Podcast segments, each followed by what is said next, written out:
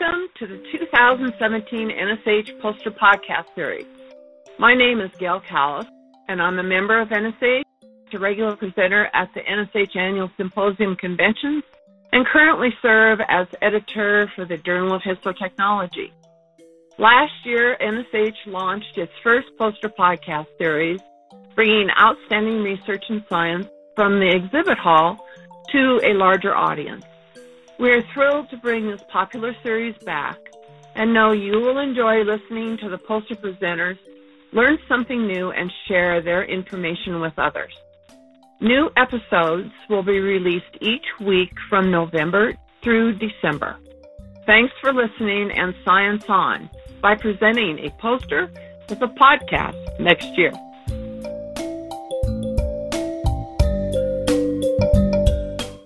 Hi, everyone. This is Carrie Crabb. I'm sitting here with Liz Chapala, talking with her about her poster, P forty-five, utilizing image analysis to evaluate hematoxylin and eosin staining precision. Liz, how would you describe your level of poster presentation knowledge? I know pretty much about the poster. Um, I was the one who kind of designed the process and what we wanted to look at. Um, I have limited knowledge on the image analysis aspect of it. Um, since I didn't do the um, image analysis, Kevin did that, so um, I'm pretty good at knowing most of it. This is not your first poster, so how did this poster differ from the others that you have presented in the past? Most of the posters we've presented in the past, except for the one that we did last year, have some type of um, whole slide imaging and image analysis um, solution that we've used to look at staining, um, reproducibility, and precision. Good. Why is this topic important and worthy of your time as a researcher?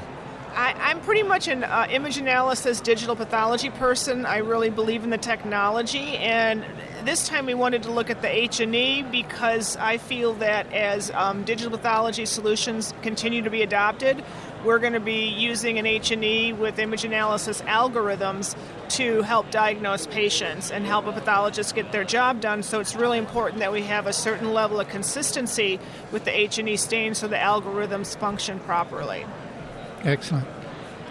What is the first thing that you want people to see when they look at your poster? That image analysis is a, a great tool to look at the quality in your lab and look at how well you do things. Were there any surprises when you were doing your research? There was a lot of surprises once we got the data back from the statistician. We used a statistician because we had, um, through the course of this study, we looked at um, over one hundred slides, and with eight tissues on a slide, we had um, almost nine hundred data points. Oh. So, yeah, managing that for me as a histotech, I don't know that much about statistics, so I kind of hand it off to a statistician, and what we found out is that um, nu- the nuclear staining, the hematoxylin, is quite robust and, and very con- consistent, whereas um, eosin staining is more cyclical and can be is more dependent upon um, section thickness and manipulation of staining protocols. Okay. Was there anything you didn't expect, either in the research or simply in putting this poster together? I didn't expect to see um, the hematoxylin um, optical density values to kind of peak and to level out after a certain period of time. I thought as section thickness increased that I would still see an increasing optical density for the hematoxylin staining with section thickness, and both with how we manipulated the staining protocols, and we didn't really see that. We saw after like four or five microns, um, the optical density of the um, nuclear stain kind of leveled off, and after our routine staining protocol, um, the manipulations that we made to and uh, hopefully get more intense staining and more intense nuclear staining, it also kind of leveled off. So that that was interesting. Okay. When someone walks away from your poster, what do you want them to be thinking about?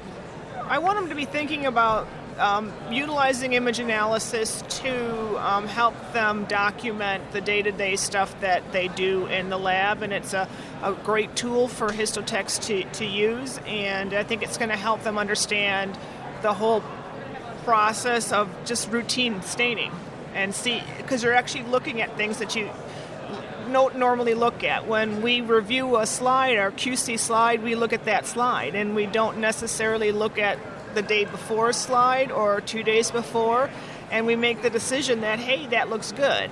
And this kind of shows that utilizing image analysis or image analysis, or at least looking at multiple days of, of slides at a time, you can see that things may be trending. And so it, it, it's interesting to, to look at that kind of stuff. All right. Now, knowing you, Liz, I'm sure you're already thinking of the next project.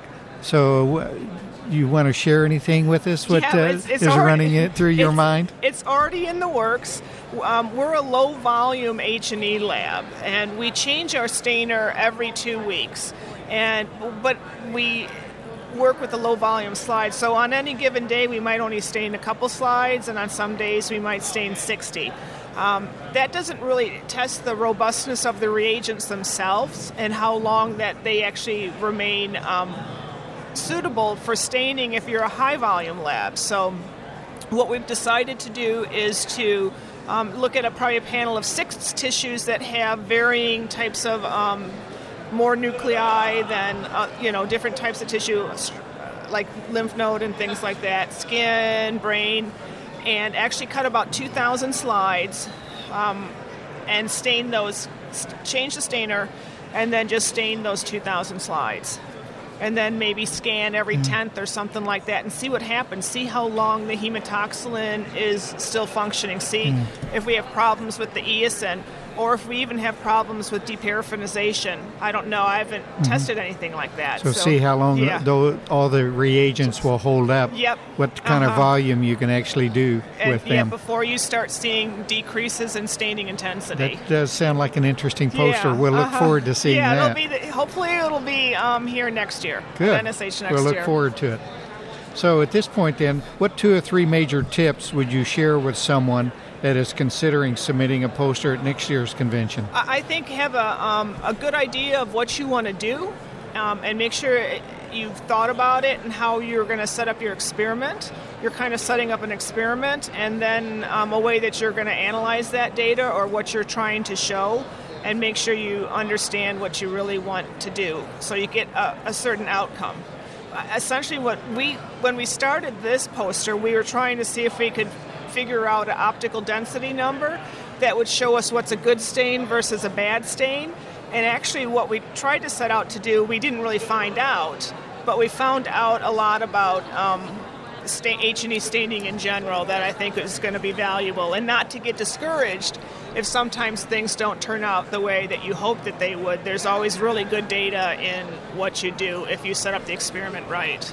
So it is extremely important to have a plan and well thought out so that you can work towards that and make sure that you're capturing all the important data along the way instead of waiting until you get to the end yeah. and saying, what if I had done this or I should have done that? Yeah, it, it's really... when we've learned, I mean, because this is our, like, my fourth or fifth poster, so I've learned when I started doing things, I didn't take into account if I'm replicating, I'm using one stain or another stainer to make sure that I'm cutting serial sections, or that I make sure that I divide the sections properly, or between one stainer and another, so I don't create var- variation that I don't want to create variation. I want to see what variation is in the process that I'm looking at. I don't want to create the variation, so... We've gotten um, a system that seems, seems to work pretty well, but we are always learning, and, you know, we make little mistakes, and we just try to correct them whenever um, we encounter them. Okay. It's like any good uh, science project. You need to give it a lot of thought on the front end before you get started with it. Yep. Uh-huh. That's it. Um, all right. Liz, we do appreciate you taking the time to sit and share with us today about your poster. Hope everyone else that's listened in here has enjoyed the uh, feedback from Liz and used that as an opportunity to think about and create a poster of their own. Thank so, you. Thank it you, was Liz. Fun. Yay! All right. Thanks for listening to this episode of Histo Talks. To hear more great episodes, check us out on Podbean, The Block, or iTunes, keyword Histo Talks.